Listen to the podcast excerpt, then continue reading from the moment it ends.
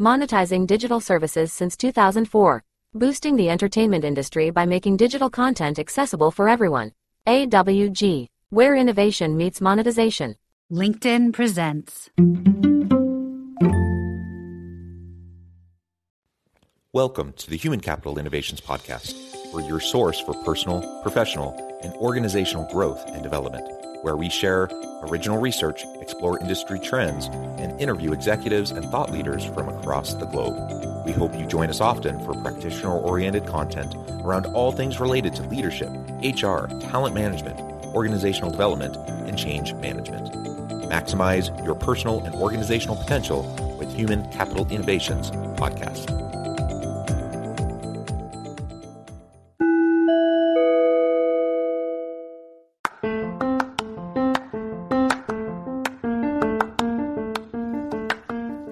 Welcome to the Human Capital Innovations Podcast. In this HCI podcast episode, I talk with Patti Phillips and Jack Phillips about showing the value of what you do.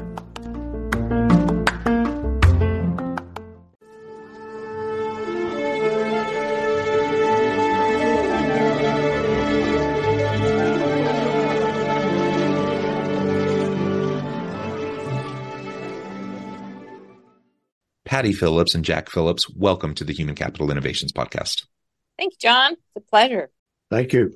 Thank you. It's a pleasure to have both of you with me today. You're joining me from Birmingham, Alabama. I'm south of Salt Lake City in Utah. And today we're going to be talking about showing the value of what you do. Uh, this is a challenging thing for a lot of people. I will put myself in that camp. I, I struggle with the, the, the idea of self promotion and you know making things about me, especially when they're team efforts. Um, and so on the one hand, you know, we want to be able to to tell a compelling story about our capabilities and what we can do for organizations and for teams. Um, on the other hand, I know a lot of people self feel self conscious about it, um, and so finding a way to do it effectively and authentically, I think, is really important. And I'm excited to really dive into this and explore uh, with you based on all of your experience and insights on how we can do this effectively. As we get started, I wanted to briefly share a little bit about Patti and Jack with the listeners. Patti Phillips is a consultant and researcher. Her workshops and conference presentations inspire audiences to align their work with outcomes that matter. When she is not consulting with clients, researching, or writing books, she supports the work of other organizations through board service. And I could go on and on on Patti's background, but I'm going to pause there for a moment. Jack Phillips is an award winning thought leader in the field of talent development. As a teacher, consultant, and coach, he helps individuals show the value of their work in all types of organizations. He has taught his proprietary methodology to over 50,000 professionals and managers in over 70 countries. And again, I could go on and on with Jack's accomplishments as well, but I'm going to pause there for both of you and just give you a chance to share anything else, highlight anything about your background or personal context before we dive on into the topic for today. Again, we appreciate the opportunity to, to be here with you. And in terms of my background, I think you hit the high, high points. Um, I did in a previous life spend some time in corporate America. And then for the past 25, almost actually almost 30 years, Jack and I have worked together in our business, ROI Institute, to help individuals and organizations demonstrate the value of their work. Yeah, Patti serves as CEO. I serve as chairman of the board. We have about 100 consultants. We work globally through partners. Uh, we're operating in 70 countries. Our books, we have over 100 books these days, and they're books in 38 languages. This is truly a global process that we're talking about here. Uh, so it's good to be with you. We, we're just happy to share what we do with uh, all of you listening today. Yeah, thank you for that. You really have accomplished so much. Your reach is tremendous.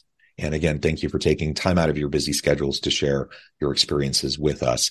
So why don't we start by just talking through why it's so important to be able to show the value of what you do um, as the general kind of foundational premise for this entire dialogue. Why is that important?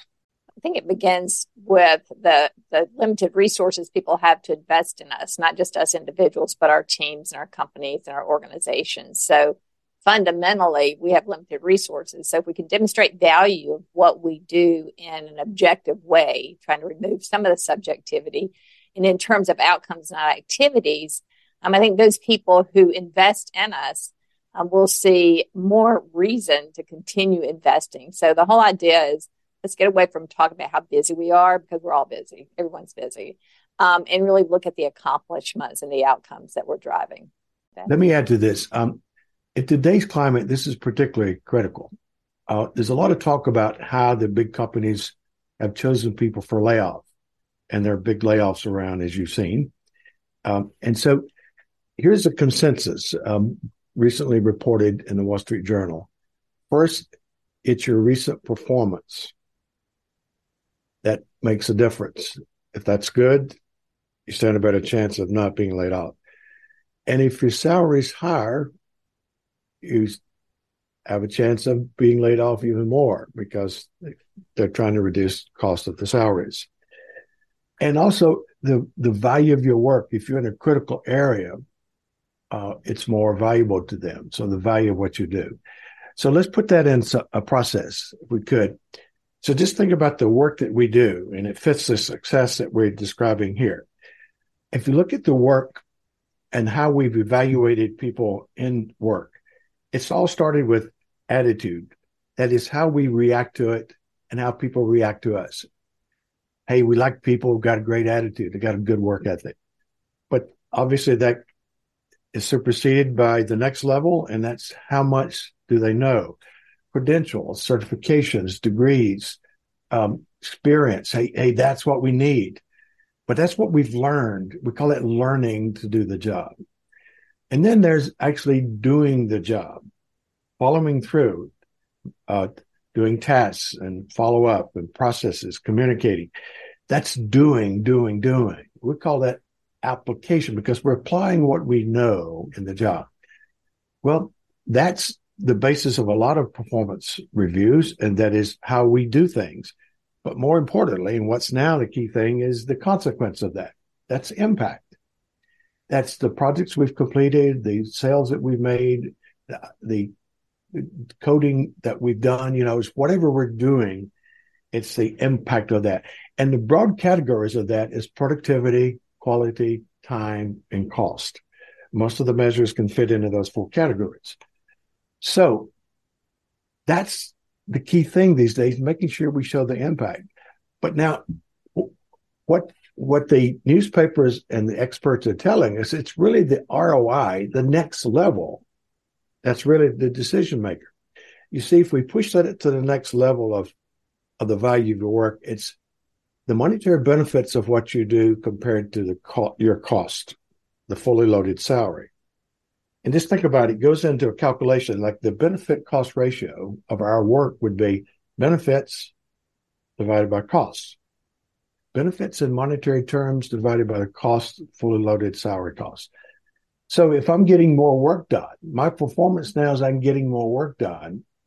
Hey, that's more money for the numerator if it can overcome my uh, the salary, I'm delivering a positive ROI. So as strange as it seems, the layoffs are made, basically made on what your ROI. Again, if you've got a higher salary, you've got to have more value delivered to cover that salary for them to keep you. Now, I'm not suggesting that we're calculating ROI on everyone's work, but we see a trend in that. In our own work, we've had requests from a lot of people in recent years saying, look, I need to add another person here. Can you show me? And my boss is saying, I got to see the ROI of this additional person. Can you show me? And we have, and you can, but takes a little work and some assumptions along the way. So I just wanted to, to look at that in context with what's going on now. So the best way to become, to, to keep from becoming a, a layoff statistic is to have a higher ROI for whatever you do.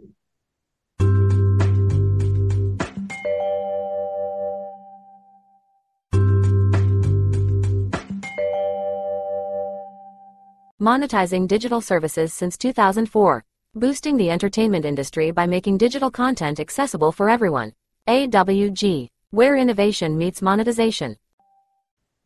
Yeah, well, that's interesting, and it all makes sense. Uh, though I do wonder how how calculated um, leaders are in organizations when they're making those decisions. I I think, for example, the uh, the Twitter debacle with with uh, Elon Musk, and I I don't see much evidence of him going through any systematic process whatsoever. that was just yeah. it, to me. It seemed like nonsense.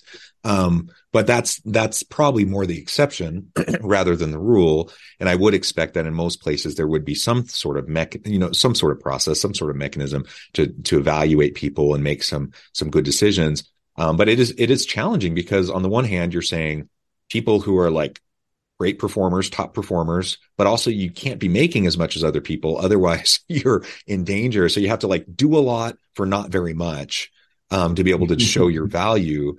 And then what you have to add on top of that, the the layer of just organizational politics. There are plenty of people that don't do very much, but they convince everyone around them that they do a lot, right? And yeah. so they artificially inflate their perceived value. Um, and so balancing like actual productivity and value versus perceived value and how you navigate that, I think uh, is also a, it adds a, a, level of messiness and nuance to to how we calculate all this, right? Yeah, it does. And you bring up a good point. See, I, I, I would agree with you. Those people make assumptions about what a person does and the value of that compared to their salary, uh, and that could be a very flawed assumption. So our advice is don't let someone else make that assumption take the initiative to show the value of what you do, but do it in very credible ways. That is, make sure you have impact measures that are clearly there and you're sorting out what you your work has how it's influenced that and be conservative in converting that to money. Now you've shown your value. So you don't wait for someone to make that decision. You put it in front of them in a factual, credible way saying, here's what I've done. And it's usually not just my pure work. It's usually a project we've implemented, a new new program, a new initiative, something that we've done um, where we can connect that. And most people we work with are in that uh, frame of mind. You know, maybe they're coaching someone, maybe they're a consultant providing a process, maybe they're a project manager, maybe they're a leader of a team, and the the team is, is delivering results. So, so we we want to be proactive in this and not leave that assessment to someone's mind an assumption that may be biased or really not not given enough attention. Yeah, and John, to your point, you know that assessment of value is also also um, it's, it's often based on the denominator, right? The cost of the person, so the salary. And so, if we can't describe what we do or the benefits of what we do, that's where the decision will be made because that's clearly I can see it cut the cost. I was having a conversation recently from someone out of an HR function. And she said, there is no way we can really demonstrate the benefit of what we do, what we're doing. I said, and that is why executives look at that cost of support organizations like HR and talent development. Because when you're talking about the activity of what you do and all they see is that cost, that's an easy target for them. And so if we can't come up with the benefits, we have to think about, well, what is the risk of us going away? What are the consequences of me not doing this work? And flip it just a little bit to see if that benefit shows up. So, you know, we've got to think more about the busyness of what we do. It's the so what of what we do. What are we really contributing? And I think a lot of this has to do with our performance management process within organizations too, because the way they have been designed in the past has all been about activity or very subjective measures um, of performance. So we need to get more objective in our performance. And like Jack said, really define some outcomes that we're looking to drive that add value back to the organization. And that values money, or maybe it's not. Maybe it's value in a different way. So we look at that ROI clear, clearly, excuse me, as a formula, benefits compared to cost, but we also look at the intangible benefits too the, the intangibles had value, but it's just difficult to get there credibly with a reasonable amount of time. So we leave it as an intangible. And so we let people put that it uh, let them decide the value of that intangible. But we put for the ROI calculation, it's going to be tangible. So we put it in there. And so I just want to underscore what Patti's saying there. Um, if you take HR, you know, um, the Amazon, I think it was um, one, uh, maybe Boeing or Amazon. One one uh, uh, report said that 2,000 people they were laying off, primarily in HR and finance. And so HR is a target for this a lot. And when a person says we can't show the value of what they do, um, they they really hadn't looked very much. We one of our books, it was a bestseller for the Society for Human Resource Management, published by them, is called "Proving the Value of HR," and you can show the value. If you don't put value in front of them for your outcome of your work, but you got the cost staring them in the face, that's what they're going to look at. Yeah. And they'll make an assumption about your value and it's going to be flawed, as you point out, or certainly inaccurate. So we say get in there and, and show the value of your projects and your programs and your systems and your initiative and so forth before you have to. And then the other part of what we we focus on is showing the value and not being afraid to recognize that, well, maybe the value is not what it should be what can I do to improve? So when mm-hmm. we're talking about showing the value, it's not just about demonstrating your value. It's about creating value by learning from what you're doing, what you're accomplishing, and what you're not, and how you can do more to create that additional value. So it's, you know, you have to have a little bit of a thick skin to, and, you know, a desire to look in the mirror sometimes, and it's scary, but let's just take a look at what we're doing, what we're contributing, and how that aligns with where the organization or where our clients are going. Yeah, and I, I really want to drill in more on this uh, idea of credibly showing the value. Um, and it, you know, the old saying, uh, I'm going to mess this up, but uh, essentially, what matters can't be measured, and what is measured doesn't matter. Um, that that old expression, it it really is true when you talk about uh, metrics in a lot of organizations, the various KPIs uh, that that are used. I mean, you have to do something. You have to choose certain metrics and you have to follow them.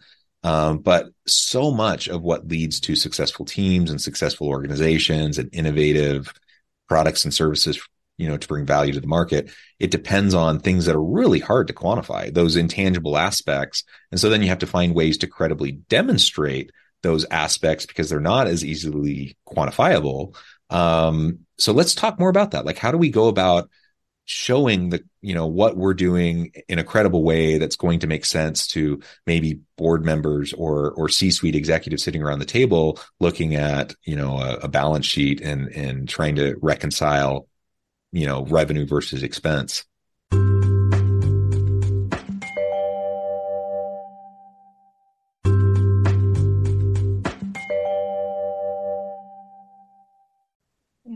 part of it begins with the logic and the presentation. So, as Jack said, we look at things in terms of a chain of impact. So, we invest in a program, a project, or initiative, or an individual. So, what is the overall perception of that work? What are people actually learning? How is that helping the organization develop capability or gain capability and skill that they need for the future? Um, what are people doing differently and how is that contributing? What are the consequences they're doing it differently? So, reporting things and speaking in terms of a chain of impact in specific terms. You know, specificity drives results. Vega Nebulous is going to get us Vega Nebulous every time. So I think part of it is let's think about this chain of impact. Don't be so proud of all the activity and how much you're spending. But you know, what are the results? Even if it's we're delivering something that's relevant to our customers based on blank or things have changed based on these measures the best that you can get to but it starts with that logic that logical flow of information and how we communicate it. Because a lot of times the value is there. It's just in the way we present the value. In those vague nebulous terms or without that logical critical look at information flows. I'll give a couple examples. Um, engagement. Uh, in executives invest in engagement because they don't like the image of their employees disengaged. And when people talk about the disengagement that's going on, particularly from Gallup in their work, uh, you, you you want to invest in ways to get people engaged. So there's a lot of of investment in that area. It's about getting people to have goals and have responsibility for goals and be a good team member and share um, results with everyone and support each other. You know, you want them to to connect to the organization, belong to the organization, and have pride in the organization. So, what does all that mean? If that's that's usually captured in an engagement score, So engagement goes up and it gets to so what, as you say. Well, engagement is one of those things that's connected quite clearly to productivity, like gross, uh, the gross productivity, revenue per, that's revenue per employee. It connects to retention. It, it connects to customer satisfaction. It connects to quality, even safety. So that if we can show that connection, show that value. So in essence, we, we're what we're doing is getting people more engaged to drive productivity and to drive the quality of their work, um, and also have such a great place to work that we keep them there. That's retention, and that's a huge issue these days. So, what we're trying to do is connect those softer things to something um, harder, and it's easier to um, measure, not measure, but convert to money value. So we can do that. Uh, just think about culture as another example. We work a lot these days in culture. People want to know. So we've been working culture, you know, three, three, three years now. Uh, what difference has it made? Well, they they seem to know some, see some things that point to that. But the the key issue, you want the credibility of that connection.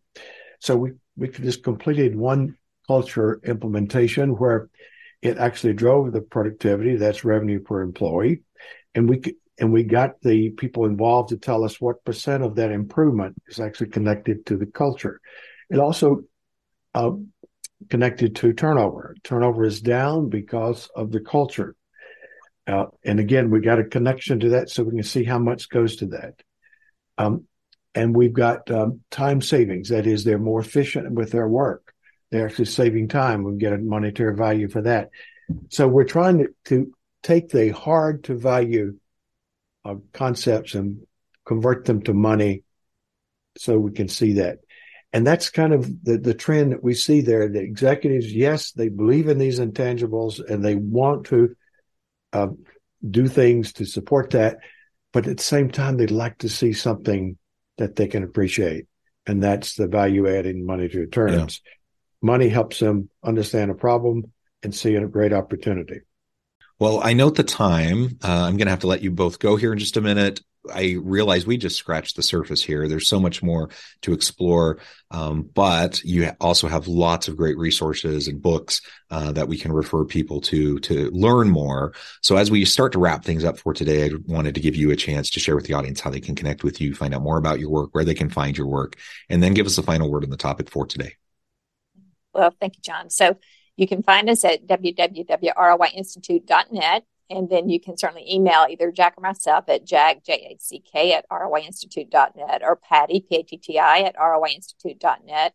But then also you can find our books on Amazon. And so the new book, Show the Value of What You Do, is probably the simplest book of all the books. Many of our books are very technical, um, but it's the simplest book. And it does cover a variety of different types of programs and people and where they work and how they're demonstrating value of what they do. So that may be a good good starting place for people who are just getting into it. Yes, I'd, I'd like to add this. That book is uh, is very uh, engaging. It's got uh, of twenty stories of how this methodology has helped individuals with their own work and their own career, and in some cases, life changing for them it, it, it reads it's only 150 pages lots and it's very short on the numbers which often frightens people but it's in there but just not so much of it. So here's our commitment to you. If you get that book from amazon show the value of what you do. If you're not happy with it keep the book send us a note jack at roiinstitute.net and tell us what you got invested in the book including the shipping and we'll send you a check for that amount. No questions asked Patti and Jack, it has been a real pleasure. I encourage the audience to reach out, get connected, find out more about what your team can do for them. And as always, I hope everyone can stay healthy and safe, that you can find meaning and purpose at work each and every day. And I hope you all have a great week. Do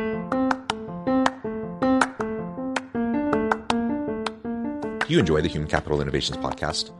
Enjoy ad free listening by going to the Patreon page. And please consider contributing even at the producer or sponsorship level and please leave a review. Thank you for your support.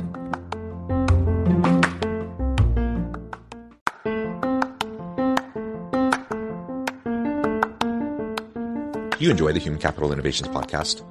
Enjoy ad-free listening by going to the Patreon page, and please consider contributing even at the producer or sponsorship level. And please leave a review. Thank you for your support.